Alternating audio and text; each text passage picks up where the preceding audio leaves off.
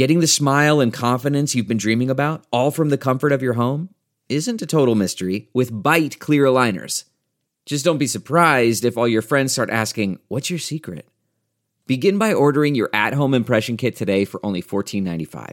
Byte clear aligners are doctor directed and delivered to your door. Treatment costs thousands less than braces, plus, they offer flexible financing, accept eligible insurance, and you can pay with your HSA FSA. Get 80% off your impression kit when you use code WONDERY at Byte.com. That's B-Y-T-E dot com. Start your confidence journey today with Byte. Hey, everybody, how's it going? We are live. One thing missing, though. Our host. Where the hell's Ben Joravsky at?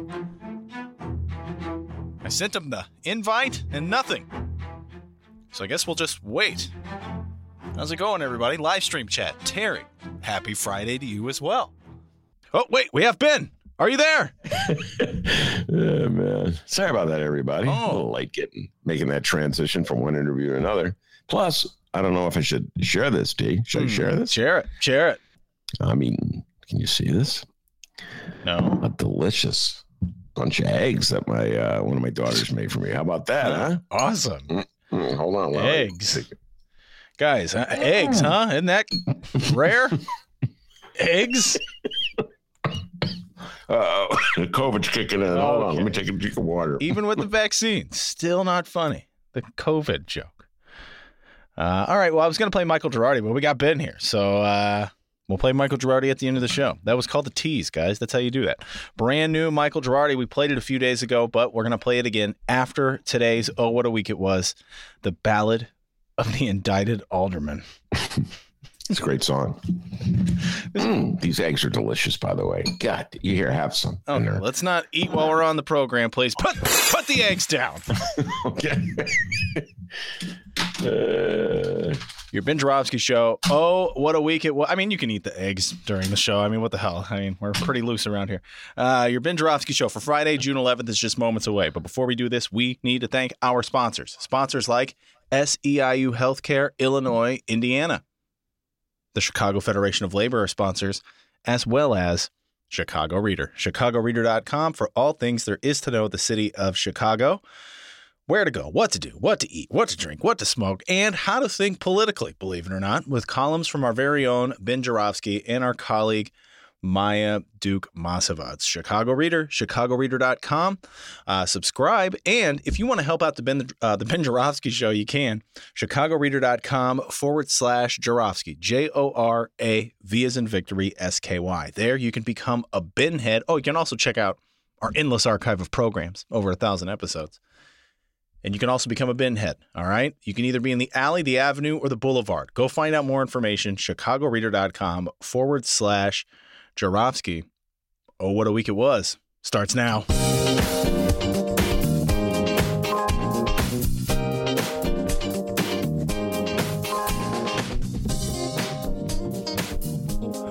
It is Friday, June 11th.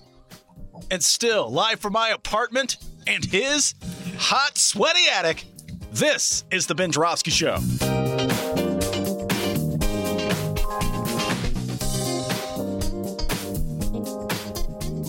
Now your host. Oh, he's a dancing man. if only you could see it on the uh, camera, guys. Chicago Reader columnist Ben Joravsky. hello, everybody. Ben Joravsky here. We're calling this White Sox Friday, and here's why. Because I went to the White Sox game last night. Before we get into the week that was, Dennis has got a great show prepared. I just want to give a shout out to my dear friend El Dragon, Adolfo Mondragon, a frequent guest in the show. Uh, he invited me to be his guest at the White Sox game last night, and we had a blast. It was a gorgeous, beautiful night. And I just want to say something. I know uh, we have listeners from around the country, but most of our listeners are here in the Chicagoland uh, area, in and around Chicago. And uh, I've never subscribed to the notion that you have to pick one team or another, White Sox or Cubs. I'm not from Chicago, so I've always rooted for the both each team. I love going. Have a whole history of going to baseball games at Wrigley Field and Sox Park when when it was the old Comiskey, the new Sox Park. But I have to tell you, things have changed so much and so many levels, mainly political. I cannot tolerate the Cubs anymore at Wrigley Field. The whole scene there and the owned by the Ricketts are so. I just think about all the the uh, the the right wing madness that uh, the Cub ownership has supported, and it's off the Cubs, off the baseball world, that it's hard for me to reconcile that. So anyway, I've decided that I'm no longer going to go. Not that anybody's inviting me to Wrigley Field. Not that I have tickets to Wrigley Field. I have a few friends who have season tickets. Do you think they ever invite me? No. but uh, I'm just not going to go. I just, you know, and I've really enjoyed it. So thank you very much, El Dragon. We're going to get into the whole night because Dennis, I think, is going to be talking about how the society is uh, opening up again now that the uh, uh, pandemic has passed. And uh, but anyway, El Dragon, thank you very much. A good time was had, and the White Sox won. White Sox win. White Sox win. And we invited young Dennis, but he had other things to do. He couldn't make it. I had to work. What's he had to work. He's got the second job, which we've kind of kept quiet about on the show. Uh, but uh, anyway, next time we do it, I hope that uh, Dr. D can join us as well because it's a lot of fun going to a White Sox game. Without uh, further ado about that, let's turn things over to man, the myth, the legend, the pride of Joe of Alton, Illinois, the man that White Sox and Cub fans, yes, White Sox and Cub fans, call Dr. Doobie. Take it away. Hey, thanks. I'm off on Fridays. Let's go on a Friday. That'd be fun. Okay. All right. Uh, drag on. you hear that? Friday. Now, now he's making specific requests. All right. and I know you haven't uh, been to a Cubs game in a while. Uh, those people aren't inviting you because they're obeying that big giant sign that's now at Wrigley Field that says no hippies allowed. Something. yeah. No shirts, no shoes, no service, no hippies. so that's why they're just obeying the sign. You know what I mean? No. Yeah. Yeah. Yuppies only. Okay. At Wrigley Field. How's it going, everybody? My name is Dennis. Let's find out what happened in Chicago and or Illinois this week, huh? What do you say? With oh, what a week it was. Hey, happy reopening day. Woo!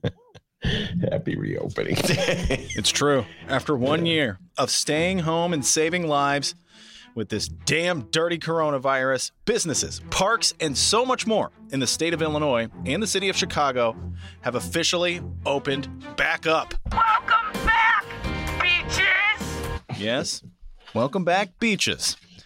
It's true. The state has moved into phase five of reopening, lifting all capacity restrictions and allowing all businesses to reopen and events to fully return. Masks are still required in some instances and are recommended in public. Keyword there recommended uh, for people who aren't fully vaccinated. But fully vaccinated people are no longer required to wear them in many public settings. Now, we'll go over what to expect moving forward here. But first, Benny J, how we feeling? When are you going back to your pre pandemic schedule? When are you headed back to the theaters to see a film? Our Red Lobster reservation is tomorrow at 5. And are we finally done with this stupid thing once and for all? Okay, a lot of questions there, and I'd like to answer every question you ask, except that uh, I couldn't remember all the questions because there were so many. So let me just say this: Red Lobster for the seafood lover and you. Sorry, uh, I'm pretty much back already, and uh, you know, it's like when you go into the water. Lake Michigan was at the lake last week, uh, and I put my foot in. It was kind of cold. Step back. Put my foot in again. Step back what a metaphor for the last year for you. Put my foot in, step back. Put foot in. That's how you do it. Foot in, do the okey pokey, bit, turn yourself around. That's what it's all about. Hey.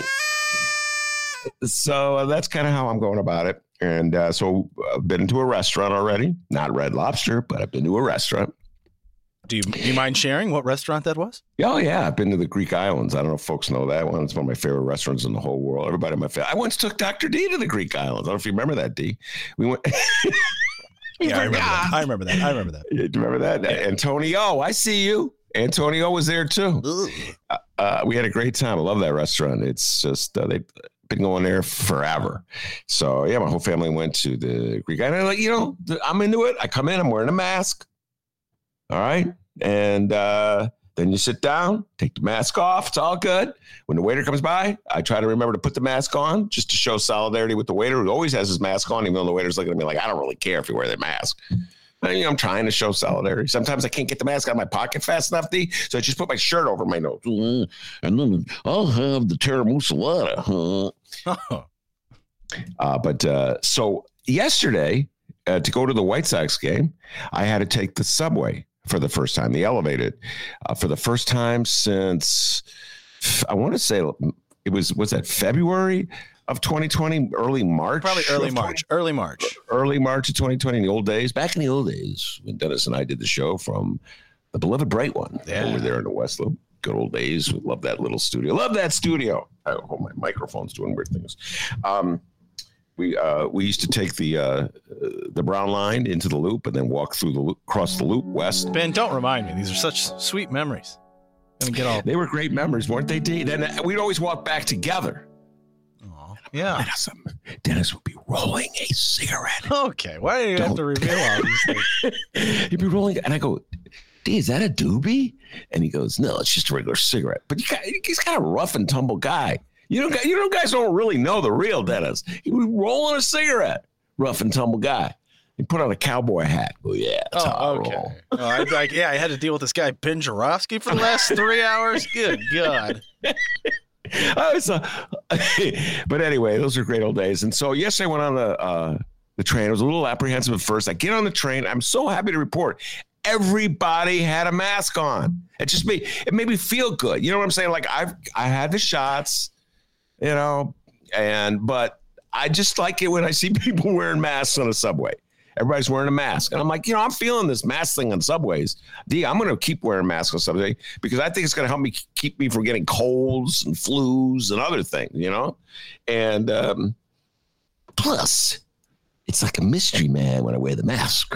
What thoughts lie behind that mask on that man there? Or like, So- oh man, there's someone I I know. Maybe they won't recognize me with this mask on. yeah, that's another good thing. I'll put the mask over there, and you know, don't have to talk to that guy. And um, but everybody's wearing a mask except for this one guy. And uh, Dennis, I'm very ashamed. I'm going to make a confession. Don't be mad at me, okay? Let's hear this confession.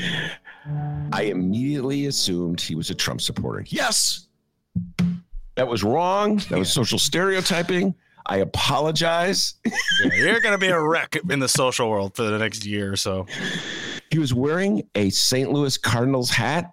That was part of my uh, Go cards. my assumption. And the other reason he was wearing a, sh- a t-shirt that said "All Lives Matter." So I don't know. I just put it all together. And All right. Well, yeah, you know that was doesn't take a lawyer to figure that one out.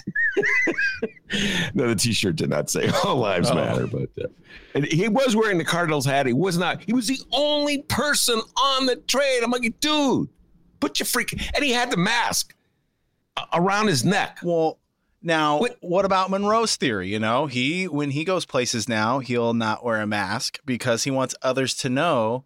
Which, by the way, I don't agree with. Uh, he wants others to know that you know you can. You, you- if you get vaccinated, you don't have to wear the mask. Yeah, I don't buy his theory either. He gave that theory. He was on the he's show just- with Jason Lee. That theory, like you know, open window throw out. Yeah, Yeah. he's just assuming the best out of everyone. You know what I mean? Yeah, I mean, I, just- I don't know. I don't know where Monroe got that. You know, not to let the cat out of the bag. Back in the day, Monroe was known to smoke a lot of reefer, and I think it's catching up to him. Uh, but oh, let's not let's edit that out. So Monroe's secret stay. Uh, calling everybody out today. That's awesome. but uh, no, I never bought that theory at all. And if- all you have to do is watch an NBA basketball game. yeah. I watch a lot of NBA. You go watch watch the Utah crowd, packed, people shoulder to shoulder. You tell me, and no one's wearing a mask except for Karl Malone, Dwyane Wade. Those are the two guys I've seen this. Dwyane Wade's wife. That's it. Karl Malone, whoever he was with, they're all wearing. Nobody else is like, why are these guys wearing masks but nobody else? And I bet you they have the the vaccination. I bet you they were immunized. They were shot. They got the shot. Oh. So why are all the you know the Utahians? So I no, I'm I'm I Monroe is no. No, in other words, the notion embedded in Monroe's theory, uh, and I think Jason Lee signed on to it too. I love Jason and Monroe dearly, but I don't want to see eye to eye with them. Is that if you give somebody a reward for doing the right thing, they'll do the right thing. But right now, we're just giving them the reward. They don't have to do the right thing. You can go to the Utah game with or without the shot. So what's I don't Right. see it. The you know, not seeing the logic there. I see the logic in the city, but I mean, just go downstate or anywhere out of the city, and that's like okay. I went back uh, to Alton last weekend, and uh, we went to the gas station, and I ha- I had my mask ready. You know what I mean? Boom, and but no one was wearing a mask. So I'm just like, all right, I got, uh, you know, I guess this is over, right? But then I thought, well, I, I guarantee these, it was downstate. These guys didn't all have their vaccination. You know what I mean? So it was very interesting. No, I'm just going to wear the mask. And, uh, you know, so if I go downstairs, by the way, Dennis sent me a link. We're on a tangent within a tangent. I urge everybody. This guy is so funny. Uh, what's his Michael Norman? Is that his last name? Uh, Mark Normand. Mark Normand. He is hilarious. Uh, a stand-up comic. He, uh, he's a lefty from New York. He goes down to Texas and he. he's with all the yahoos down in Texas, and he does this bit, which is like straight out of Dennis's experience uh, at the gas station in Alton. And as we all know, and I'm just quoting people, so don't get mad and offended and send me emails. Okay, I'm just quoting. It's not my potty mouth. It's some Altonians. Oh, you're about to say okay? pussy, aren't you? Yeah, and he goes, Dennis is wearing his mask, filling up his. Day. Some guy goes, oh, you pussy. He's wearing a mask. So, you know what? And uh, so I'm willing to put up with that if, if that, but because I'm just going to wear the mask. I just feel better about it. I don't understand why uh, Cardinal fan had his mask around his neck, but he did. For some reason, he couldn't. So I'm just, um, I'm going to wear the mask and get to the White Sox game, D. And uh, well, White, unfortunately, the White Sox don't sell out. This is something I'll never understand. Why the Cub base is greater than the White Sox base. That's a whole other conversation to have. Jim Coogan and Miles Porter and I will have that exchange about White Sox and Cubs, etc., at another time. But it is so there weren't a whole lot of people in the stands. But uh, so once I sat down with El Dragon, he got the shot. We took our masks off. You know, we're outdoors. I don't really care. You know, I don't think I'm going to get it. I'm over that on the outdoors part. Uh, and um, but then when you walk through the crowd, get, get, that mask up there. Come on, big guy, get that mask. So uh, yeah, I'm. Uh, I, I I've pretty much taken the plunge, D, and uh, well, uh, I'm going to restaurants, going to White Sox games, and uh, yeah, I'm I'm happy with that we're uh, moved to phase five. I finally figured out the difference between phase five and phase one. Enough. It only took a year. uh, always had a real st- struggle with that one. So I'm really happy we're on uh, phase five, and I urge everybody, if you're a baseball fan, go check out a White Sox game. By the way, okay, can I just say that one more time? So much fun. All right, so uh, we're yeah, phase five starting today. Here's what everyone needs to know. Uh, we were just talking about it, but let's keep talking about it. First up, masks. Face covering. More face covering. Sorry, Governor. Uh, it says here fully vaccinated people can resume activities without wearing a mask, except in places where the federal government requires it, like nursing homes, public transportation, and healthcare facilities, or where a business or workplace requires it. Masks are required inside schools, but the state will not require them when people are outdoors at a school.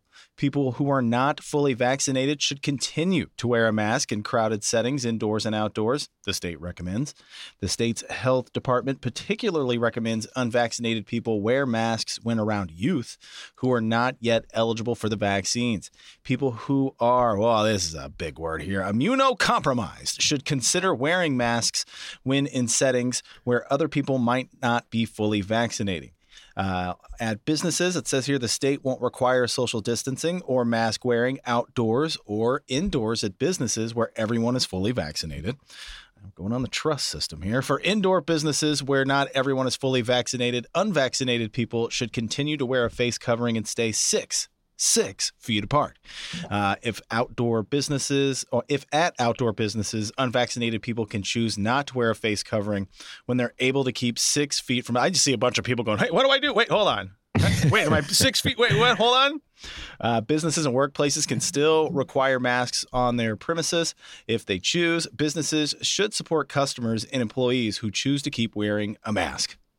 All right, I'm now going to unveil my theory my theory about the political divide uh, in I'm just going to say in the state of Illinois. Hold on, let me, get my, let me get my theory music. Just hang tight with me, all right? Ooh, theory uh, music. Yeah, we need the theory music.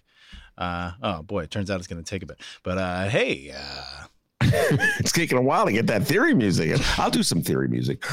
that is not that is not the best theory music. Okay, we're ready for the theory music. Here we go. What's that theory of yours? uh, you know, it was such a delay. I forgot what my theory was. Oh, jeez.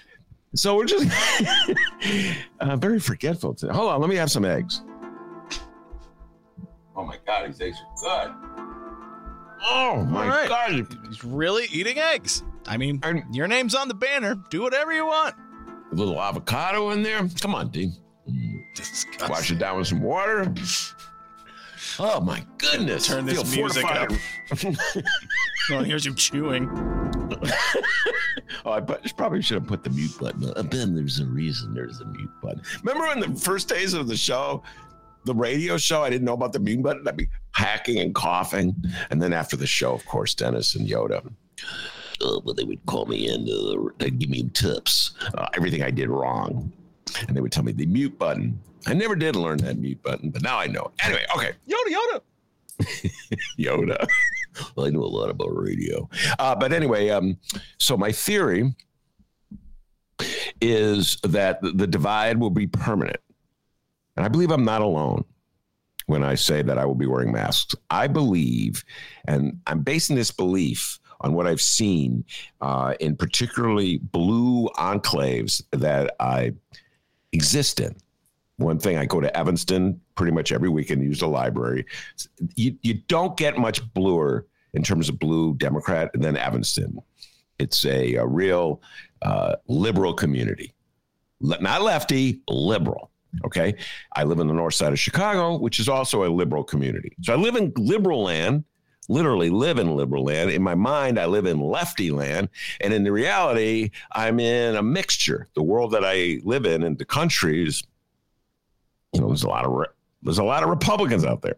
So based on my analysis of what I've seen uh, in Evanston and the north side of Chicago, D, people will be wearing masks probably forever is a long word, but for the next year. And I'll, and I'll tell you why I say this. Most of these people I am working from the assumption have been received their shots and they're still wearing masks. You go to downtown Evanston, walk down Church and Davis Street, uh, or and you'll see pretty much nine out of ten people with masks on. They got their shots, D. They're still wearing their masks. I think it's become part of a habit. You put your mask on. And so, for instance, the Evanston Public Library, uh, they're not messing around. You got you cannot go in the Evanston Public Library without putting a mask on. And I think it's out of respect to librarians. They may have received their shots, but you you know you can't assume that every knucklehead who walks into the library has received a shot. And so if you haven't received a shot, then you can you can infect somebody. There's like what six percent uh, chance that the person could be infected. They may not show symptoms, but they could pass it on to somebody else. So I think that just in uh, general, uh, people who even who are liberal will be wearing the masks. I know I will be.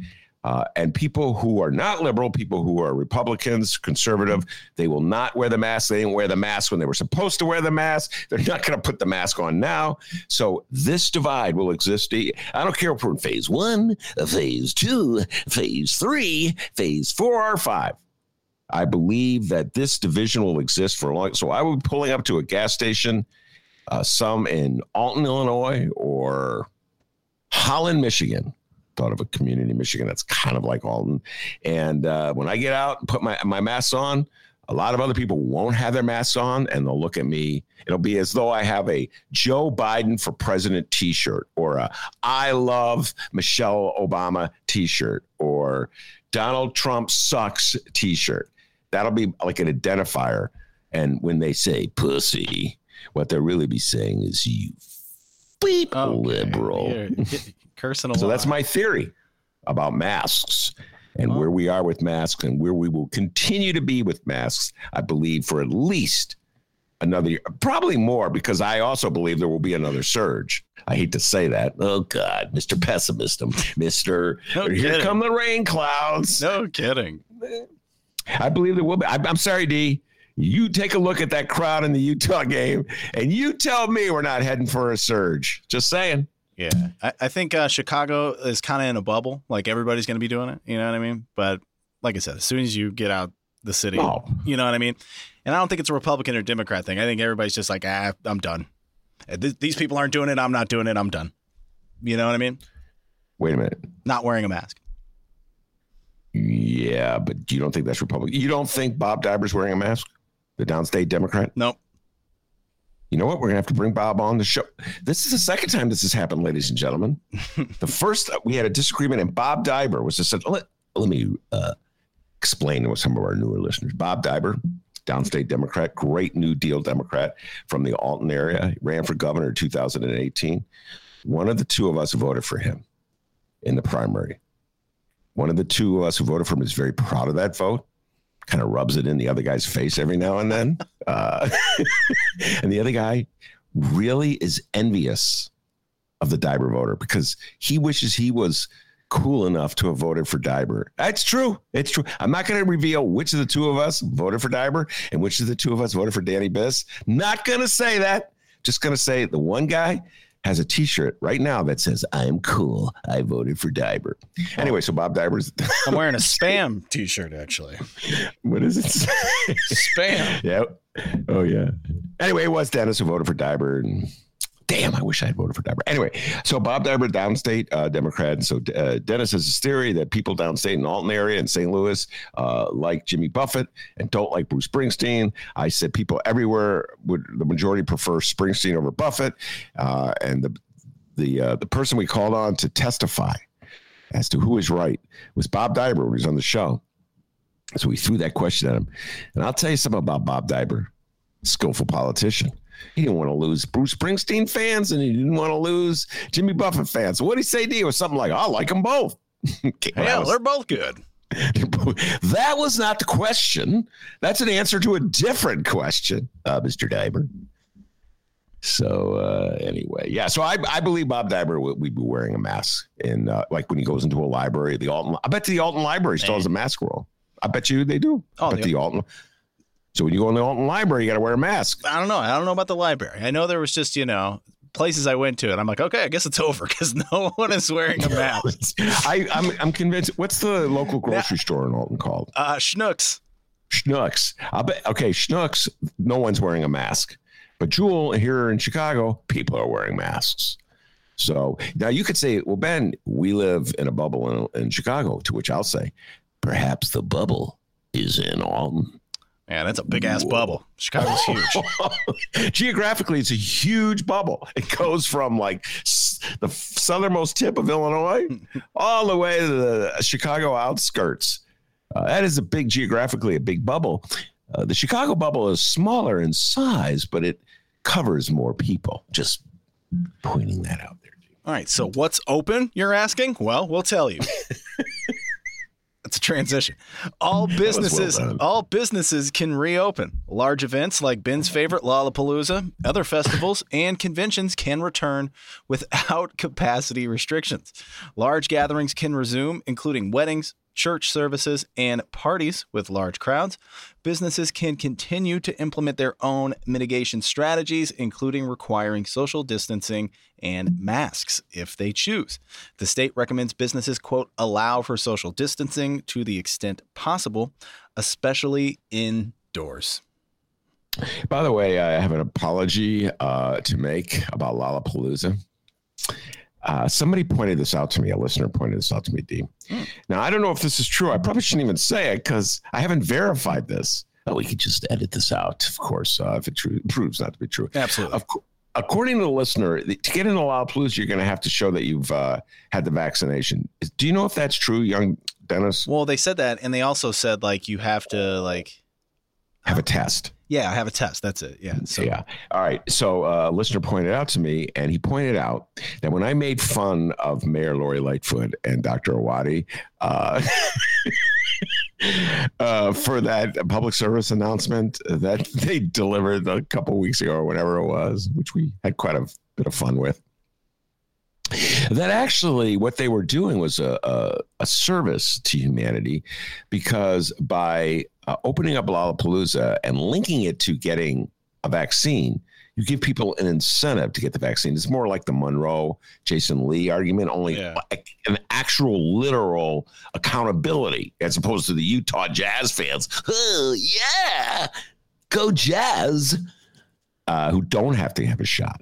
So, you know what? I have to make that concession. I was wrong uh, to mock them for opening Lollapalooza D. And I humbly apologize to. Uh, We're now in the wrong. We're now in the wrong for an event of hundreds of thousands of people getting together. I don't know if you do that. In the last week, we're now like crazy for thinking that, you know. How dare we? How dare we?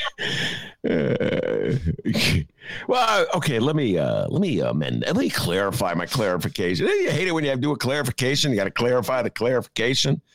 Next thing you'll be clarifying the clarification of the clarification. Oh my god. Uh, God, my head hurts.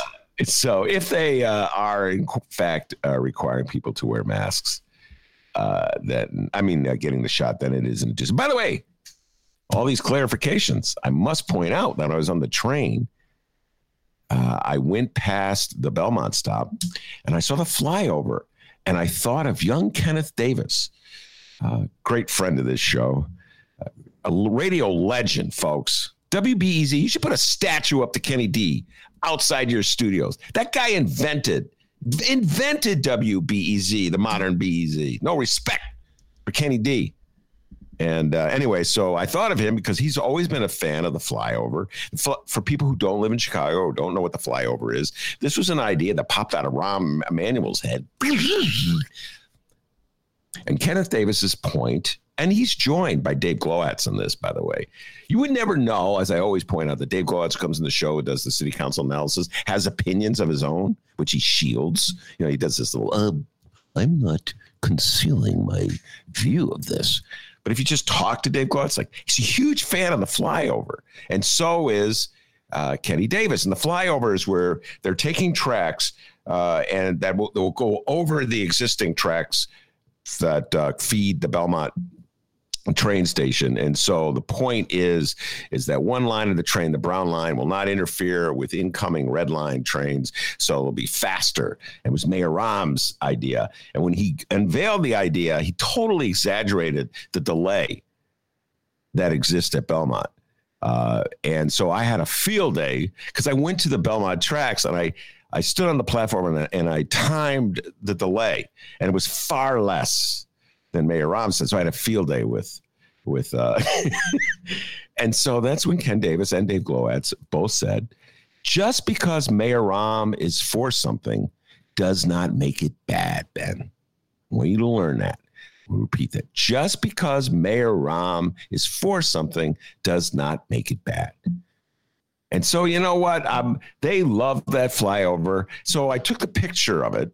D. I took a picture of the, it's. It's about looks like it's about almost completely built, and I sent that picture uh, vis-a-vis a text. Dennis, I don't know if you know this complicated uh, technology they have mastered uh, to young Kenneth Davis. And it turns out he came back and he sent me three pictures of his own. Yes, he had just gone and visited the flyover and was taking. What a geek! my God, two peas in a pod. You and that Kenny D. So you know, I stand by my general criticism of the project. It's kind of, I think it's a waste of money in terms of priorities.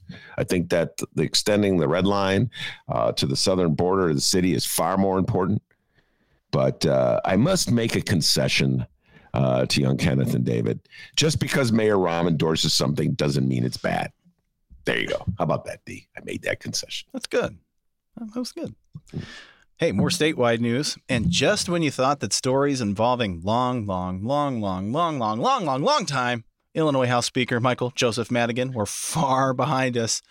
Or maybe that was just me, but we learned something interesting uh, this week. The following comes from WGN News. Former Chicago Alderman Danny Solis is back with another audio recording. and no, he's not a singer songwriter. And no, Alderman Andre Vasquez, he's not putting out a hip hop album. That is your lane, sir. Solis reportedly made another secret audio recording. Ooh, secret audio recording. This time of then House Speaker Michael Madigan. And apparently there's more than one. What did you do, Mr. Madigan? Uh. The Chicago Tribune reports that Danny Solis secretly recorded Madigan on a number of occasions. Solis said to be cooperating with the feds on a wide ranging corruption probe. WGN political analyst Paul Lisnek says the news is a political bombshell. According to the Tribune, Solis had made multiple audio and video recordings of Madigan, the longest serving Speaker of the House in the country, until he was forced to step aside. Some of the secret recordings reportedly took place at the 2016 Democratic National Convention. According to the Tribune, part of the focus during those conversations involved a Chinatown property and a deal to build a parking garage. I remember this a few years back. Uh, it says here Madigan's private law firm specializes in real estate transactions. One of the many questions being raised by these new allegations has to do with a possible conflict of interest. The latest revelations, in addition to a wide ranging investigation into that old ComEd bribery scheme, is hanging over Madigan like a dark cloud. Former Madigan Chief of Staff Tim Mapes and Michael McClain, a close political advisor, already is facing federal corruption charges. Ben, your thoughts on this? Many thoughts. Mad- Michael Joseph Madigan is never far from my mind. A former House Speaker, former uh, state representative from the southwest side of the politi- uh, city of Chicago, political mastermind who dedicated and devoted his life to playing the game of politics and controlled uh, the House of Representatives in the state house for years and years and years. You couldn't get anything passed in the state of Illinois without going through Michael Joseph Madigan. And as a result, he knew how to use that power and that prestige to benefit his political organization. He's a master of the game. Uh, he out Republican the Republicans, which is why the Republicans hate him so much.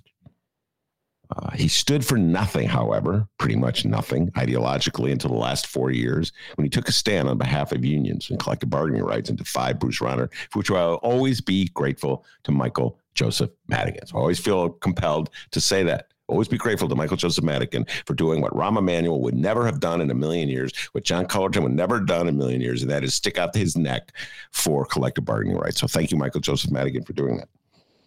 That said, in terms of what uh, Danny Solis will have uncovered uh, in his secret tapings, if they actually did occur.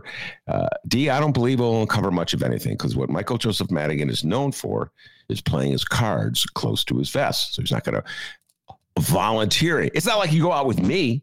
Within five minutes, I'm opining about everything. Good D, those freaking Cubs.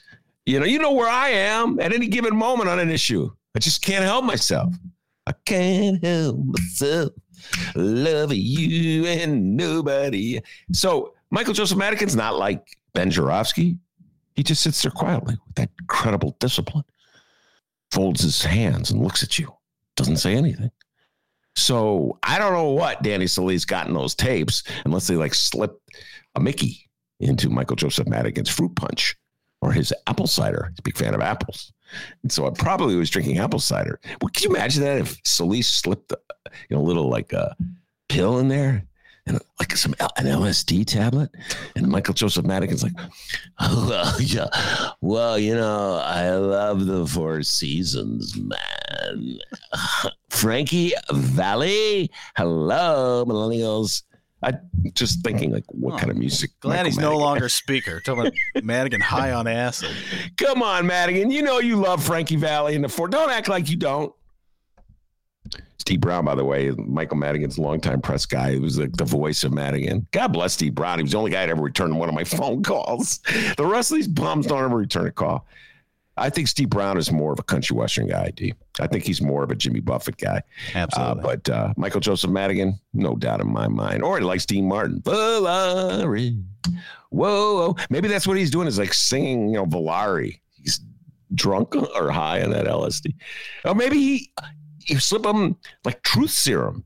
And he's like Jim Carrey and Liar Liar. And all of a sudden, Michael Madigan is like, this is how the system works. What I do is I pass a bill, but only for like two years so that it expires. And then two years, everybody who is begging me to pass the bill has to come back and give me more campaign money. That's how the system works. That's why I only have bills for two years. You know, like if he's all of a sudden he has to tell the truth. Speaking of which, I had dinner with two friends the other day. Oh, they will remain anonymous because I don't know if they wanted me to share these innermost secrets. I had a glass of wine day. I was feeling no pain. And they were telling me about the days they had to negotiate with Michael Joseph Madigan And one time, one of them was late. Madigan would always make people go down to the southwest side. His office was in, it was like a Lithuanian museum. Uh, don't quote me on this, listeners. I think it's on Pulaski. Don't quote me. Okay. Look it up yourself if you want to know. Anyway, it's on the southwest side near Midway Airport. And he make people schlep from all over the city, no matter where they live. They had to go to the northwest side. And one time, this person that uh, was revealing this was late to the Madigan meeting. And D, I didn't realize this. Wait, well, how would I know? I don't know Madigan. I just, you know, he's got this thing about being late. And so he told my friend, You're late. It was his most um, much emotion as he's ever showed his entire life. He was so mad that my friend was late. You're late. And my friend is apologizing. Um, my car, I had trouble with my car. And I'm like, what you should have said is, hey, I wouldn't be late if you weren't making me go all the way to Pulaski and Midway or wherever the hell we are. How about we meet in the middle? Right? You got an office downtown. Why don't we meet downtown? Ever think of that? Ever think of trying to make things convenient for me? Huh? Oh, is it all about you? Huh, Michael Joseph Madigan? You live uh, five minutes away, so we I got to schlep to you? Can you imagine if someone spoke to Madigan like that, D? Leave this room. Also, and the other thing is that you were never allowed to bring anybody else into the room when you met with Madigan. He could have someone in the room, usually, um, oh boy, I'm blanking on his name, Marty, the uh, alderman uh, from the 13th ward. Can't believe I forgot his name. And um, he he could have one aide. You couldn't bring anyone. You know why, D? You know why? Why? Thank you for asking. Why? I'll tell you why. Because, like, if something went down, he could always deny it. You know, something happened in that room that he didn't want the world to know about, and you black. Let's say Dennis went down there to talk about a new bridge for downtown Alton that needed uh, Well, then the, approval. the bridge we have is fantastic, by the way. Well, let's say a double bridge, okay? Let's say a, a statue to Jimmy Buffett in downtown Alton. That's something that Dennis would get behind. So, uh, Speaker Madigan, we need $1,000 in state funds uh, for a statue tribute to uh, Jimmy Buffett. And Madigan would say, I'll give you that $1,000 provided you give donate $1,000 to my campaign fund. I'm just making this up, people. This didn't really happen. But I'm just, just saying what if. Then later, Dennis would go on the Ben Joravsky show. And when I was with Michael Madigan, he made me contribute $1,000 to his campaign fund in exchange for that statue. But since you don't have anybody in the room, D, there's no one to confirm it. But Madigan, no dope, he's got Marty in the room or Mapes or somebody else. And they go, that conversation never happened. So Madigan's no fool, okay? Michael Madigan's no fool. And by the way, Rich Miller, I got to give a shout out to Rich Miller, great columnist from downstate. Uh, wrote a column. I don't know where I read it. I read it on, I mean, I know literally where I read it, it was on the internet, but I don't know which publication was in because I don't think it was in my beloved Bright One. Uh, and it was based on an interview that uh, Pritz, uh, that Rich Miller did with J.B. Pritzker. And JB was talking about the differences between Michael Joseph Madigan and Chris Welch. Very interesting column, D. I don't know if you read it. I'm thinking you didn't read it because I didn't send it to you.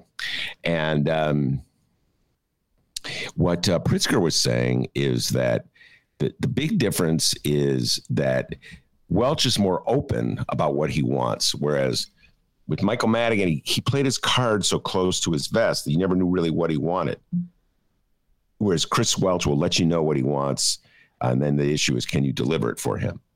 And uh, that was the distinction that uh, Pritzker made between the current speaker Chris Welch and the former speaker Michael Madigan. And I I, uh, I thought that was a very uh, uh, insightful observation from Governor Pritzker. But I would just add this one uh, distinction to it, this one amendment, a coda, if you will. And I think it was pretty clear what Michael Madigan wanted. He wanted power. He wanted to hold on power. And uh, he wasn't going to do abs- anything unless it uh, increased his power. And power is money. So part of the thing he wanted and expected was campaign contributions.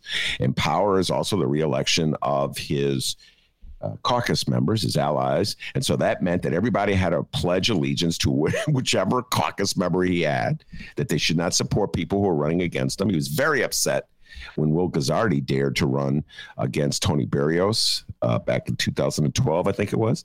Toni Berrios uh, at the time was a sitting House of Representative, state legislator, and was a loyal Madiganite. And uh, Guzzardi ran against her. And so he let it be known. So I think it's pretty obvious what Madigan. Wants. By the way, and as soon as Guzzardi defeated Berrios, he welcomed Guzzardi into it. Come on in. And I bet you Guzzardi had a schlep down to that office in Pulaski. You don't think Madigan's going up to Hipsterville to meet with Guzzardi at a coffee shop in Logan Square? Uh, that, what the hell is Wilco?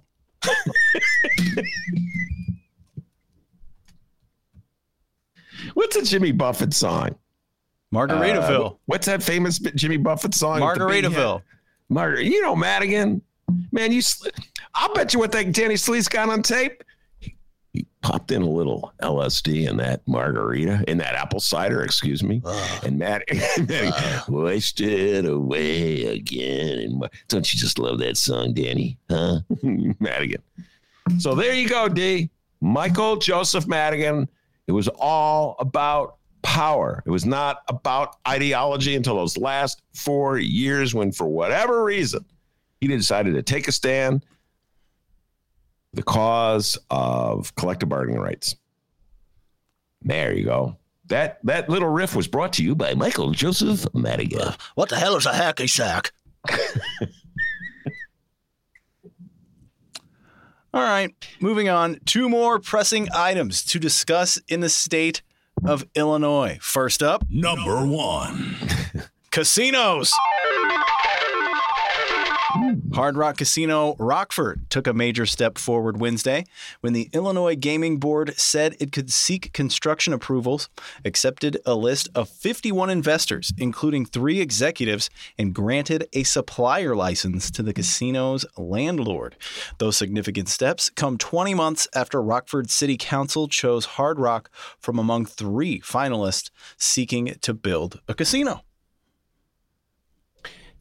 Yes, you know me in casinos, Dave. it's called squeezing the suckers dry. I don't. I don't know why casinos are so uncontroversial. I'll not understand this, Dave. You got to help me with this. Reefer for years and years and years. We couldn't legalize it, locking everybody up. Well, not everybody, just black people up.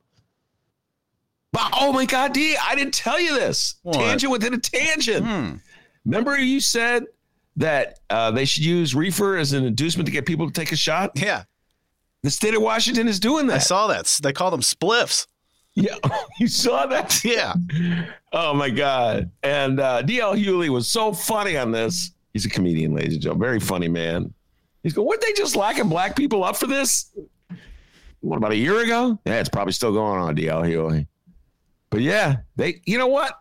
Don't think we're not popular in the state of Washington people were listening to the show, and someone said, "Hey, this guy they call Doctor Doobie, he's no dope. That's a good idea. Let's do it."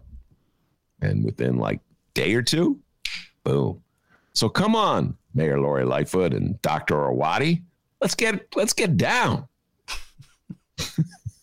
let's get down. You love that Lollapalooza? You know, that was the biggest joke about Lollapalooza. Because all those years, Lollapalooza was uh, happening, raging in the 90s and the O's and the teens. That was like a reefer free zone.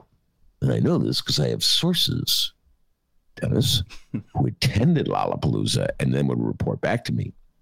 And they would say things like, Dad, do you know that everybody's smoking reefer at Lollapalooza? So that gives you an idea who the sources are. And uh, meanwhile, they're locking up black people like crazy on the West Side. Right. They're like, every you got like uh, middle class, upper middle class white kids coming from all over the Midwest to Lollapalooza. Hey, come on in, smoke reefer. We don't care. I just Some imagine someone. Guy. I just imagine someone in like had a coma in the last like three years, and they're just now waking up, and they read the paper, and it's like, uh, you know, Illinois uh, convincing citizens to get vaccine with reefer. Like, what the hell did I miss? Yeah, yeah. Yes, exactly. So yeah, no, I. Uh, but it's so funny. That's that was an inducement to get people to come to Lollapalooza. So uh, if worked if as an inducement, wow, man, we can smoke reefer. It's be like paradise without being worried about being busted. Not that you'd be busted anyway, but what, whatever. So, uh, you know, vaccines as well. I don't know where I was going with that, D. Where was I when this thing? Oh, casinos. Thank you, D. Casinos, man. They're far more destructive and dangerous to you, in my humble opinion, than marijuana. And yet, oh God, the ups and downs before we finally uh, legalize it. Because casinos, let's make another one. Come on, let's squeeze these suckers dry. Because, folks, as you all know, the whole system is set up for you to lose. You're not going to win when you go to a casino, more likely than not. I know a lot of people out there go, no, Ben, you don't understand. I have a system. I could beat the casino. Okay. You're the one guy with the system. It's going to beat the casino as opposed to the system being set up to beat you. So God bless them, D. They're afraid to pass a fair tax that would uh, go after the wealthiest people. I just saw Politico's article, just read it about all the gazillionaires, Michael uh, Bloomberg and uh, uh Bezos, Jeff Bezos, and all the the wealthiest people in this guy, Elon Musk, paying pennies in property, uh, excuse me, in income taxes, relatively speaking. And uh, so we're they figured out a way to, to to avoid having to pay the higher taxes. We're afraid to go after them strong. So to make up for the money we're not getting from the richest of the rich, we squeeze everybody else at the casinos. Okay, that's where we're heading. Okay. Who am I imitating there, D? Who does that? Okay. Bill, Isn't that Bill Burr? Yes, very good. Okay. Okay. Steve Jobs, that's your guy? Okay. Yeah. So you don't want to go gambling this week. no, but I'll play spades with you. Penny a point. All right, so that was one thing. Casinos. Next up, number two map redistricting. Oh, yeah. the one person I know that says, oh, yeah, after the words map redistricting. Yeah, mine, mine is sleep time. Okay, no, it says here the following comes from Illinois Politico and not Shia Kapos. Apparently, she's on vacation and filling in for her a feller named Daniel Payne. No pressure, Daniel Payne. All right. Republicans have filled, or filed rather, I can read. Republicans have filed a federal lawsuit to overturn new electoral maps passed by Democrats last week. The suit argues that the districts are not valid because they were drawn using survey information, not official census data. Because the data is not fully representative, the lawsuit says the new maps created from it violate the Constitution's quote, one person, one vote principle. The survey information and the coming census data both come from the Census Bureau, but the official data, which is more comprehensive, experts say was delayed because of the pandemic. Republicans also argue that using survey data over official census data could lead to voters of color having less electoral power because of undercounting. Ben, help me out. What the hell did I just read there? Wow. You read the biggest pile of doo doo that I have seen since I used to walk my dog. That's the biggest pile of doo doo, especially the last part where the Republicans are turning for assistance in their lawsuit, which is an attempt to gain more political power in a state where people, by and large, have rejected them. They're claiming they're looking out for black people. What the utter hypocrisy of the Republican Party, ladies and gentlemen. I interviewed David Ferris a little while ago, and he gave this brilliant analysis and when he was done, it was I'm not going to tell you exactly what he was giving the analysis of because I want you to listen to the interview when it drops this weekend. But when he was done, he goes, "I'm sorry for ranting and railing." I go, David, that's not a rant and a rail. You want to hear a rant and a rail? Here's a rant and a rail. What a bunch of frauds! What a bunch of hypocrites! Republican Party all over the all over the country is instituting new laws that are essentially attempting to keep black people from voting. The Republican Party in the state of Michigan claimed that Donald Trump actually won, and the way to prove that was to throw out all the votes that came from Detroit. He's going to take the votes out of Detroit. What is that but taking votes away from black people? And now, when it's coming to clinging to their party, they're using civil rights laws to try to justify their dumbass lawsuit. Utter hypocrisy. If there's one voter in the state of Illinois who's convinced by this, I beg you, please don't fall for it. That is just unbelievable. And then one person, one vote. I can't believe the party that has held the White House. Hold on, let me do the math, D. One, two, two times in the last 20 years. They took the White House without getting the popular vote by virtue of the Electoral College, is now complaining about one person, one vote. The whole Electoral College is set up so that some people have a greater vote than others. Wyoming has a greater vote than people in Illinois. Why Louisiana has a greater voice than people in California because of that cockamamie electoral college. If you ask the Republicans to get rid of the co- electoral college, oh, the founding fathers, founding fathers, Republicans, you guys, you know, I have to give them credit, D. I, I really do. I feel like Bill Barr. Got to give him credit, D. I mean, they are just shameless. This lawsuit is utterly shameless. Uh, talking about one person, one vote, and the dilution of votes of people of color. Shame. I hope that, I don't know who the federal judge is. I hope that federal judge just is like a secret Democrat and just goes, I'll just come up with some cockamamie reason to throw this thing out. What a bunch of bogus. And by the way, while they're doing this in Illinois, acting all Dudley do right, in Wisconsin, Michigan, Pennsylvania, Texas, uh, Georgia, Florida, they're gerrymandering the hell out of the map. You know, and I know it works. I know there are some liberals, good liberals, good liberals, probably people who would say they agree with me, who support this fairness. We must be fair, Ben, to Republicans. Liberals, please, no reason. Why would you be fair? You're, you know what? I hate to say this, liberal.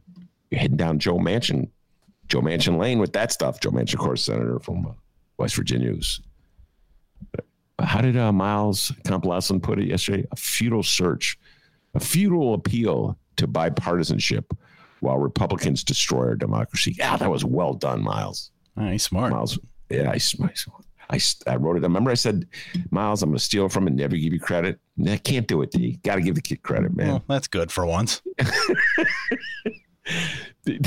Keep that going. Keep that streak going. Uh, you got to give him credit. That was a great line. I used it, by the way. I uh, used it with David uh, Ferris. I go, David, I did not come up with this line, but uh, a young man who was on my show came up with it.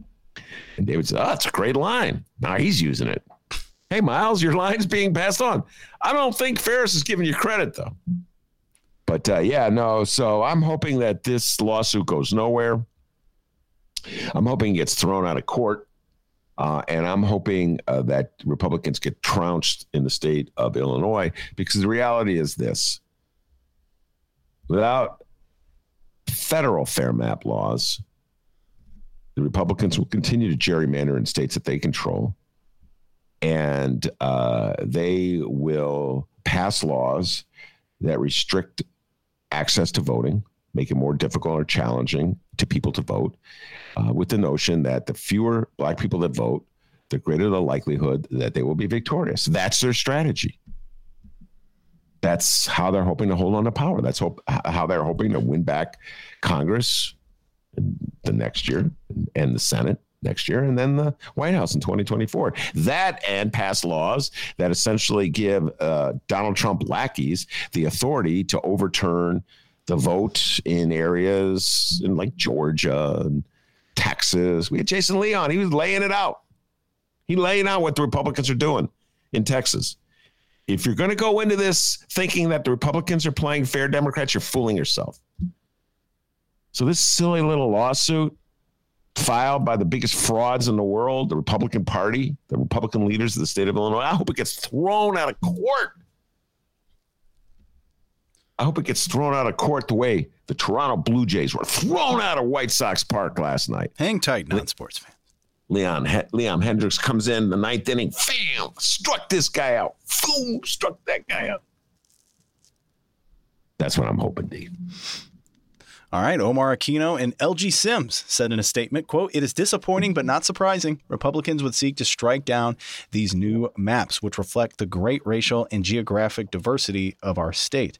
Throughout this process, they have done nothing but delay and obstruct efforts to ensure our communities are fairly represented, as seen by the refusal to even draft their own proposals." Yeah, and let's just spell it out. If the Republicans were able to delay uh, the matter past a certain date, which I can't remember what it is, then under the the Byzantine rules that govern these things, they would have an equal opportunity to draw the maps. So that's what they were trying to do: delay things, uh, so that uh, Democrats missed the deadline and they get to draw the map, and the Republicans get a chance to draw that. That's what they're doing. That's you think liberals, do-gooders, you think Republicans are trying to play fair? You actually think that? God damn, D. Sometimes I get madder at the do-gooders. The do-gooder committee of Chicago is having a rough month of it, D. I'm just going to throw this out. there. It's going to get me in trouble with all the do-gooders, but they're like against elected school board. Hmm. Elected school board. Pretty scary. Against elected school board because they're afraid of democracy. And now they're for fair maps. so they want Republicans to have more power. Now, and, and then they're not quite sure about the fair tax. Well, it needs more study, Ben. It needs more study. So not a good month for do-good. I'm starting. D, I don't know, man. We get a lot of trouble. Just do-gooders in general. I don't know. I don't know, D. starting to rethink my whole do-gooder thing. But anyway, I'm really hoping. I'm with you, Omar Aquino, State Senator Omar Aquino, who uh, is representative from a district D on the northwest side of Chicago. I think he was your state senator until you moved uh, south. Do you believe he was your state senator until you moved south. Omar? Yes. Oh, he's a good guy. I like Omar. Yeah. Very nice man. All right, and that's our Illinois news. Now to the news in the city of Chicago. Wait, hold on. Yeah? What? Oh, okay. Well, we got the newsroom flagging me down, Ben. So let's see what these guys got. Hang tight with me real quick, everybody. Listeners, so sorry. Ben, just one second. Let me run to the newsroom and see what we got. Hang tight. Hey, come on, give me the story. What am I doing this weekend? Keeping away from you. I don't think any of those guys are vaccinated, all right? So I'm just staying away. wearing masks down there in the. Uh, I'm staying away. I'm staying away, my friend. All right, we do it. Oh, Jesus. Just one more piece of Illinois news. It's time for your Illinois crop report with Illinois crop statistician Mark Schleusener. For winter wheat in Illinois, Wheat? NASS forecasts the 2021 wheat yield to be 75 bushels per Good acre. God. That is up one bushel from last month's forecast. Harvested acres uh, are estimated at 650,000, up 130,000 from last year. Total production of wheat in Illinois is projected to be 48.8 million bushels, Hey, up want real 38% from last year. That's some crop report. Sorry about that, everybody. wait, that's kind of into that. The wheat crop report. So boring. no, that guy. By the way, you didn't. I you didn't see the lineup. He'll be performing at Lollapalooza. He's going to do like a, nar- a dramatic reading of the wheat crop report. T. Yeah, you didn't see that, huh? Wheat. And then the other guy. No, I didn't. What's his name? The weather guy. is Trent Ford. Trent He's Ford. going is to be a Lollapalooza too. Good God. And then they're coming to Ravinia. They get, they want the baby boomers to see them. By the way, Dave, there's a baby boomer act for me at Ravinia. More than- I'll be going to Ravinia this year. My, my Oh. wife and I decided. Let us yeah. know. Let us know. What performance? Uh, Gladys Knight will be returning to Ravinia. I love Gladys Knight. Come on, let's all sing. Midnight train to Ch- my world, his world, our world. I'm that's I'm the Pips now. Yeah, that was that was awesome. From the Illinois State Water Survey at the University of Illinois Prairie Research Institute, this is Illinois State climatologist Trent Ford. Not now, Trent. yeah, Trent will be at Ravinia too. He'll be appearing with the Roots. The Roots will be at Ravinia. The Trent Ford as the opening act. Boy, uh, this guy, this this singer, he's great. He's just singing about the weather. All right, now to the news in the city of Chicago. Where Chicago Mayor Lori Lightfoot? Well, hmm. she was at Gibson's Italia at 9:15 a.m. to announce Chicago's full Phase 5 reopening. Welcome back, beaches! Yes. Welcome back, Beaches. Then after that, uh, well, after she's done listening to this week's Ben Joravsky shows, oh, what a week it was, of course, she will be at the corner of North Park and Willow at 2 p.m. to kick off the 2021 Old Town Art Fair. Yeah, back to business, baby. The art fair is back. All right. So um, to rename Lakeshore Drive or to not rename Lakeshore Drive? That is the question. And according to one Chicago alderman, it's only a matter of time until that British sounding lady on our phones will be directing us to Jean Baptiste Point du Sable Drive. The Chicago Sun Times and Fran the Woman Spielman has the story. Uh, according to Alderwoman Sophia King, Ben of what ward? Fourth. My God, you're a nerd. According to King, the votes were there at last month's city council meeting to rename Outer Lakeshore Drive in honor of Jean Baptiste Point du Sable, and they will be there again on June 23rd's city council meeting as well uh, to forge ahead over Mayor Lori Lightfoot's strenuous objections. King said, "quote We do have the votes. We had them last month. We have them going forward." That's why there's all of these moves to try and deter our colleagues from their first inclination. The plan to rename Outer Drive in honor of DuSable, a black man who was Chicago's first permanent non indigenous settler, hit a preliminary roadblock at last month's city council meeting when Alderman Brian Hopkins, Ben of what ward? Second. declared his intention to delay the vote. King demanded a roll call. Lightfoot ignored her request and recognized Hopkins. We actually have audio of that, so uh, let's take a listen. Lastly, we have on page 21 transportation ordinance for the street renaming of Lakeshore Drive as Jean Baptiste Point du Sable Drive. Your Honor, there President, I call for a roll call on this ordinance.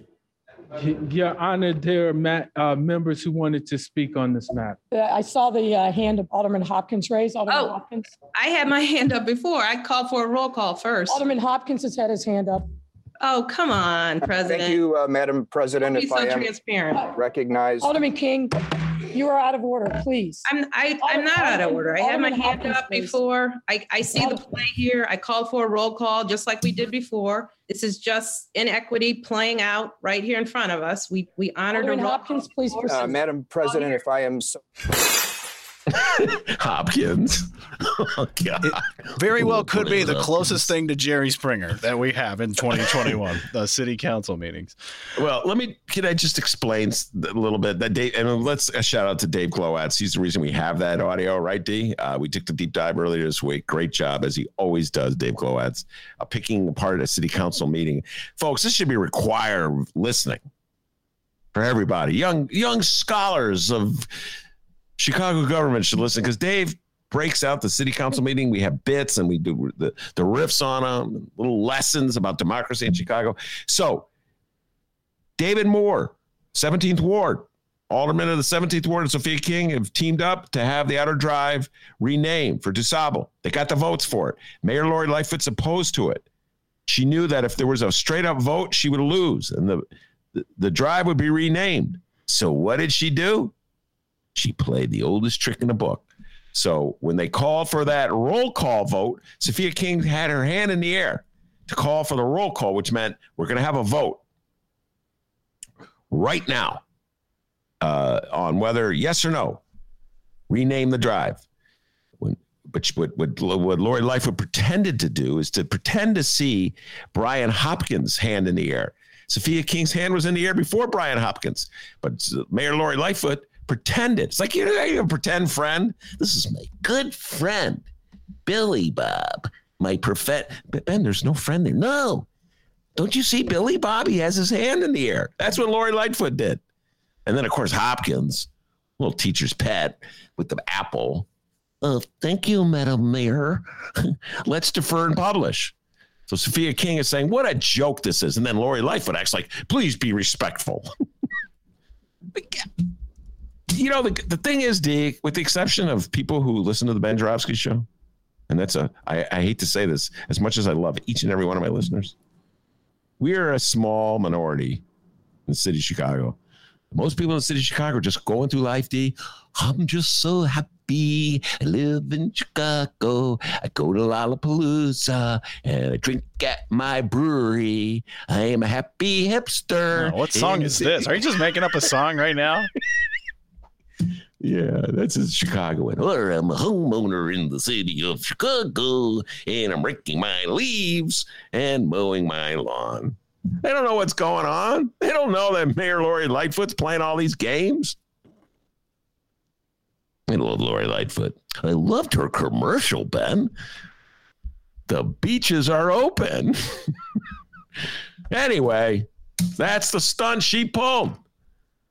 Now the question is, Dennis, who has the votes? I'm going to put you on the record here. Young Dennis from Alton, Illinois oh, will have to. He's like, oh, Ben, my name is not on the banner. There's no banner anymore, by the way, i just want to point that out, okay? That banner's back in the Sun Times office. Well, the, the YouTube logo then. Okay. So, Mayor Lori Lightfoot did not have the votes. It's pretty obvious last week to kill this proposal from David Moore and Sophia King. That's given her a month to sweet talk uh, enough aldermen into switching their votes from David Moore and Sophia King to Lori Lightfoot. In your humble opinion, Dr. D, Dr. Doobie. What? Just What's the other thing I used to call you? White Lightning. I love D White nice. D Nice. Oh, that's uh, Troy. D Nice. Um, gotta get Troy back in the show, by the way. Uh, mental note to Ben. Okay, what's the question? Oh, I forgot for a moment. will who will win the June 23rd showdown? Will David Moore and Sophia King uh, prevail and get the votes they need to change to uh, Outer Drive to DuSable? Or will Mayor Lori Lightfoot prevail and somehow or other kill that pr- proposal? Dr. D, no ducking, no dodging. Go. Here's my prediction. I say it's going to be very close, and it's going to come down to one vote. And that vote will be to not rename it. And that vote will be from, boy, why'd you have to do it? Andre Vasquez. I don't know. I, I you know, suddenly I see, you know, can we all can we all get along? I'm gonna do instead of renaming it, I'll do a rap song about this Sabo. How about that? Yo, yo. Uh, what rhymes with DuSable? I'm Andre. You know, I was a socialist, but now I'm kind of centralist. Yo, yo. I can just totally see that happening, though. Like, ah, man, Andre, man, you just can't win over these lefties. Andre's like going, you know what? I don't think he'll. By the way, that was a really well done. D, I got to give you credit. You've been hanging around this show a long time. That was good analysis. It would come down to one vote. I don't think Andre's going to. I think Andre's going to stay with. uh let, let, let, let's see how Andre votes on this. That's it. How Dennis writes Andre with Mayor. Okay, hold on. I'm writing this down. Ben. Okay. Andre. All right, with David Moore. Okay, on DuSable. I say I with you though. I have to see it to believe it. I do not believe the Chicago City Council will rename Lakeshore Drive uh, uh, for DuSable. I think they'll come up with some cockamamie reason not to do it. Uh, they'll they'll have all these great speeches about what a wonderful uh, explorer DuSable was and great pioneer and how they're this they're going to Yeah. spend all this money on a park for him. too too much time has passed for whoever these creeps are behind the scene to just kind of finagle everything. And yeah, You it's know- over. It's over. A- And in the meantime, they'll be like, all right, here's what I'll vote against DuSable if you kick me a little tiff money. Yeah, all this deal." greasy, creepy stuff is happening as we speak. By the time we get to it, yeah, they're like, oh, what the- do sobble, do schmabble, we're done. And no, and I could just see the orations. I just want to say to my uh, fellow council members that I am second to no one in my love for DuSable. I love DuSable. And yet, I appreciate the fact that wherever you go in this great wide world, people know Lake Shore Drive. And so I believe. so, D, I think you're right. I'm going to stand with you. So I agree with you. I think Lori Life will prevail in this, but I believe Andre Vasquez will remain with David Moore. You think Lori Lightfoot will prevail, but you think Andre Vasquez will go with Lori Lightfoot. The winner will be the recipient of a f- dinner at Red Lobster for the seafood. Don't tease me. Oh, well, you may be buying me. Don't tease. mm, can't wait for that lobster and that steak. Oh, I'm bailing like... out if I lose. All right, that's for sure. uh, I'm really busy, Ben, with my second job. I can't go that night. Oh, my uh, mom's calling me. oh, and no, Andre Vasquez, grovel does not rhyme with do sable. Come on, back to the drawing board. we have one more story to unpack, and then we are out of here for the weekend and Monday. The following comes from the Chicago Sun Times uh, and Matthew Hendrickson a Cook County judge Thursday ordered the appointment of a special prosecutor to investigate the state's attorney's office and a former employee who allegedly lied on the witness stand during the third trial of a man who was, quote, eventually cleared of murdering two Chicago police officers. Former prosecutor Nicholas Trutenko, probably butchered that one, was fired in October in the midst of Jackie Wilson's trial after the then assistant state's attorney testified that he had an ongoing personal relationship with a jailhouse informant who helped convict Wilson at his second trial. Wilson, who has said uh, he was tortured by police and forced into confessing to murders of officers William Fahey and Richard O'Brien in 1982 walked free when all charges against him were dropped shortly after Trutenko's revelation. Uh, Judge Alfredo Maldonado on Thursday said he found sufficient evidence that Trutenko may have committed perjury and that other current and former members of state's attorneys Kim Foxx's office may have tried to cover for him. Maldonado wrote in his order calling for a special prosecutor, quote, obviously, as to Trutenko, there was no question that sufficient grounds exist for a criminal investigation. Yeah, I could go on and on about this. this is a very serious topic, uh, so I'll just boil it down by saying uh, this story well i don't think will ever go away in the city of chicago the city of chicago this is just it's all wrapped up uh, in uh, just the history of police relations with the black community, the, the torturous race relations in general that exist in the city of Chicago. Uh, and uh, it goes way back, even before I was born. Hard enough to believe that there was a time before I was born, but yes, it's true. So I moved to the city of Chicago in 1981, and shortly thereafter, there was this horrible double murder of two police officers in the south side of Chicago, uh, William Fahey and O'Brien. I remember it well. Uh, and the police department was outraged by these murders. Uh, and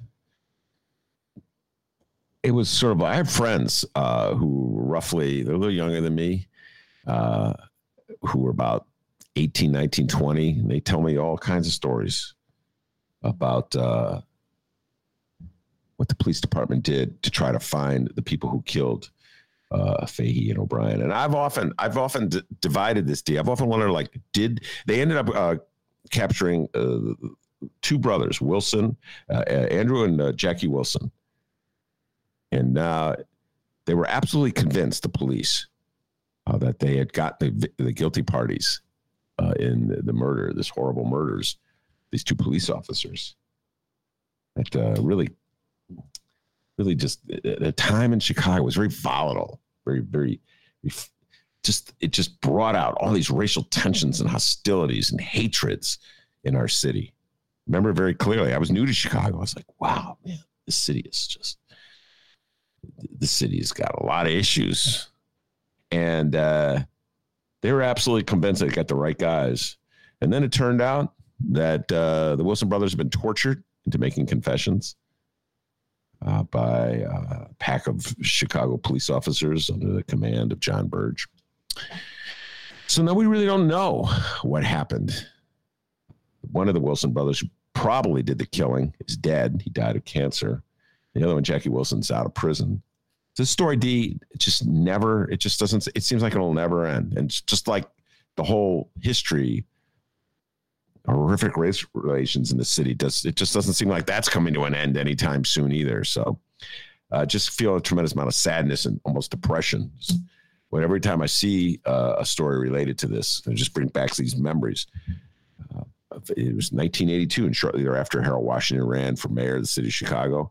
Uh, and if you wanted to see on front page one, right up there up front, evidence of our tortured racial past. It was that 1983 mayoral run when just like 90% of white people voted for the Republican. Lifelong Democrats voted for the Republican. And uh, this these two murder these murders were very much still in people's minds when that election took place. So, uh, D, I'm looking forward. I think they should hire a special prosecutor to get the bottom of this or get the bottom of this little corner of the story. I would like to get to the bottom of who killed uh, the two police officers someday and what role Jackie Wilson played, if any, uh, in that in that murder. I don't know if uh, we'll ever get him closer to knowing the truth about that, but uh, it lives on all these years later, dude. Yeah, I think it's safe to say this is way more serious than that stupid Jussie Smollett case. Mm.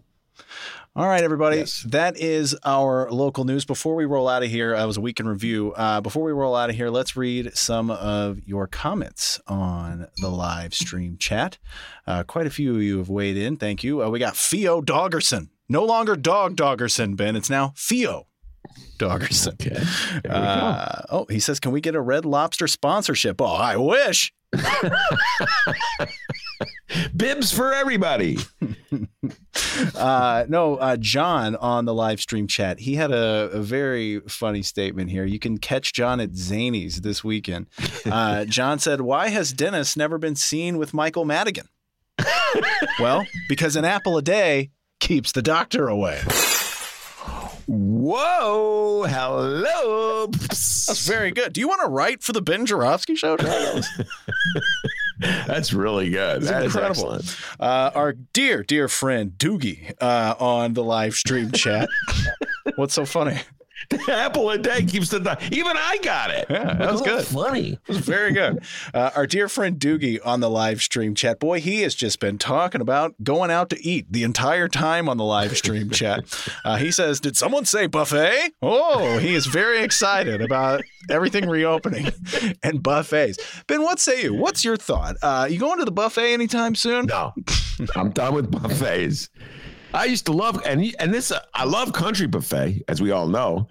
I've talked about that many times, but I'm done with buffets. Okay, no more buffets. Got it.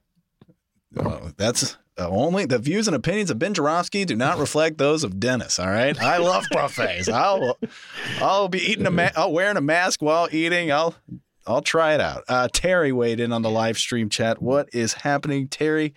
You're awesome. Uh, he says, uh, Nate brings up a good question here. Maybe we can help him out. He says, fully vaccinated, but still wearing a mask in public. I wonder, though, if I'm wearing a mask, will people just figure that I'm not vaccinated? Probably no. not, right? Uh, that's a great question. And I'll uh, answer by talking about what I talked about earlier. I, I would work from the assumption if you if you're wearing a mask, you're vaccinated because the reality is that the way it's playing out, more often than not, the same people who don't get vaccinated are the ones not wearing masks because politically speaking, it doesn't fit. I'm not saying it's every case. I'm not saying it's absolutely every case. I say more often than not that the denial that the pandemic is real would pre- pre- preclude someone from wearing a mask or getting a shot. That's why I'm so worried about those crowds in Utah. Going back to the Jazz game, game the other night. The only person I saw wearing a mask was Karl the Mailman Malone and uh, Dwyane Wade and their families. A little concerned about that, okay? So uh, I work from the assumption that if you're wearing a mask, you're also probably immunized.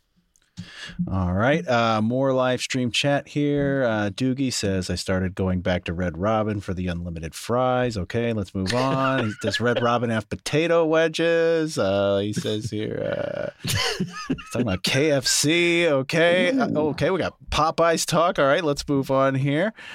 Uh, let's see. I think we're done. I think that's it.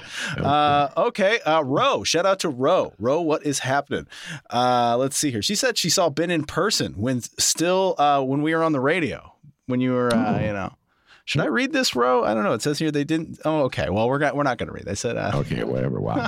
um, but by the way, we'll be returning to uh, the Hideout on July 6th. Yes, live at the Hideout. Uh, Maya and I would be doing talking about the elected school board, and uh, after there's some uh, concert. Timmy Tuten told me. Uh, I can't remember the name of the band. We'll be having a concert, so I'm looking forward. We'll be promoting the hell out of that.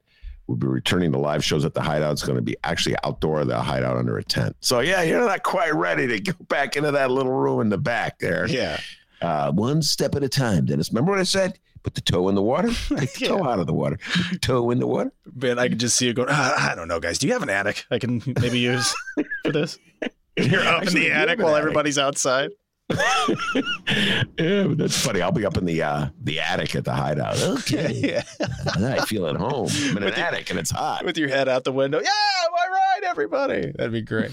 All right, remember you can download previous Ben Joravsky shows, Benny J bonus interviews, and so much more. Over a thousand episodes, everybody. Uh, ChicagoReader.com forward slash Joravsky or wherever else you download podcasts. Go check them out. We still do bonus interviews. We still have all kinds of content for you to check out. Go check it out. Uh, also, you can send us an email, BennyJShow at gmail.com, B E N N Y, the letter J show at gmail.com. Send us an email. There's a good chance we will read that email on our program. And guys, we still have a phone number. None of you are calling it, but you could. 708 658 4788. This is called Call to Action, Ben. That number again, 708 658 4788. Call the Ben Joravsky Show. Leave us a voicemail, and there is a damn good chance that we will play that voicemail on the program. Okay, everybody, that is it. Um, I'm trying to think if there's anything else. Oh, once again, first Tuesdays, go check it out. Ben and Maya return. They're going to be outside. It's going to be a good old time. Uh, maybe I'll show up too. How about that? Oh, that'd be awesome if you showed up. Uh, really would be fun. Everybody loves when uh, Dr. D makes a rare appearance, public appearance from the young doctor from Alton. Uh, I uh, also want to announce that uh, David Ferris tomorrow and Kevin Blackistone. Great conversation with KB. Kevin Blackistone, distinguished uh, journalist from Washington. We take the deep dive on uh, all kinds of Chicago Reporter, Kwame Brown. A lot of discussion with Kwame Brown. Anyway, Kevin Blackistone, David Ferris are our guests this weekend. want to thank the man, the myth, the legend, pride and joy of Alton, Illinois, without whom the show possible, for doing a great job today. Boy, did he do a great job as Kevin Blackistone, David Ferris, and Sophia King will tell you back home in Alton, they call him Dr. D. Give yourself a raise, take it out of petty cash. Have a great weekend, everybody.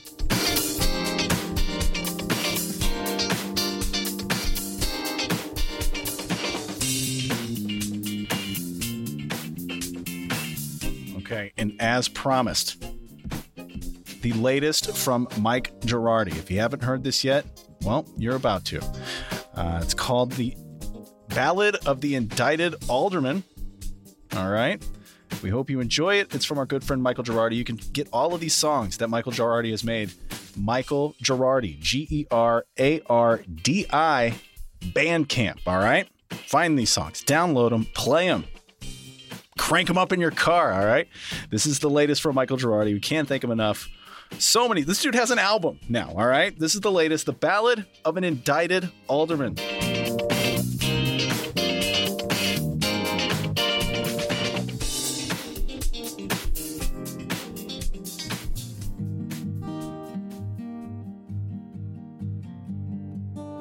Weekend.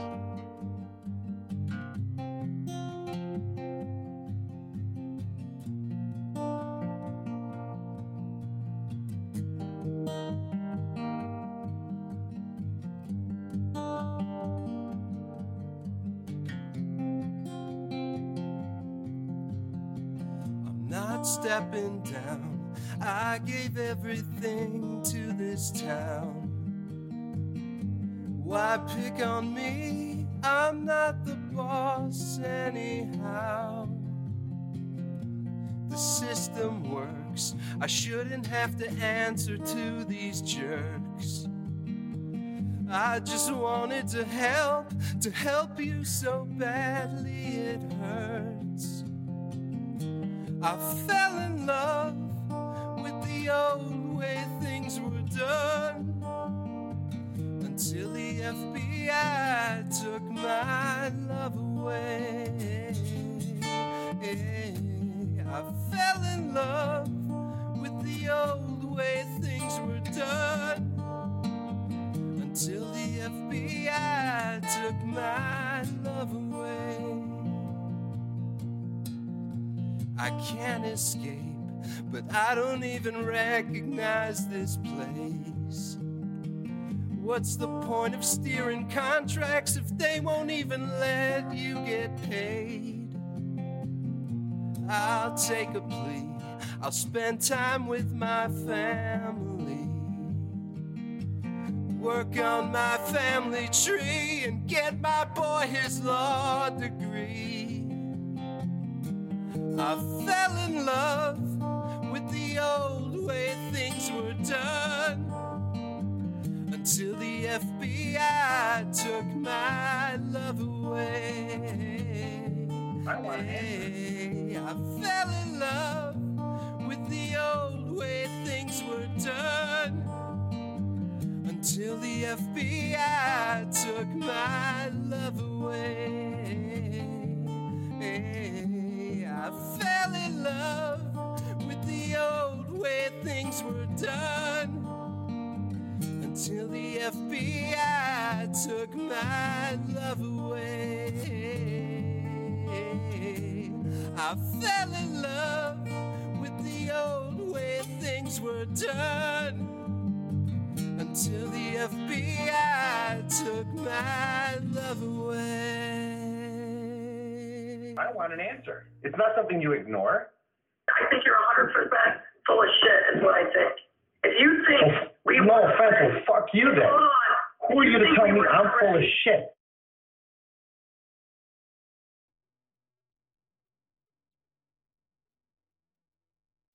You know how to book flights and hotels. All you're missing is a tool to plan the travel experiences you'll have once you arrive. That's why you need Viator. Book guided tours, activities, excursions, and more in one place to make your trip truly unforgettable. Viator has over 300,000 travel experiences to choose from. Everything from simple tours to extreme adventures and all the niche, interesting stuff in between. So you can plan something that everyone you're traveling with will enjoy. Real traveler reviews give the inside scoop from people who've already been on the experiences you're considering. So you can plan with confidence. Free cancellation helps you plan for the unexpected. And 24 7 customer support means you can travel worry free. Download the Viator app now and use code Viator10 for 10% off your first booking in the app. Find travel experiences for you. Do more with Viator.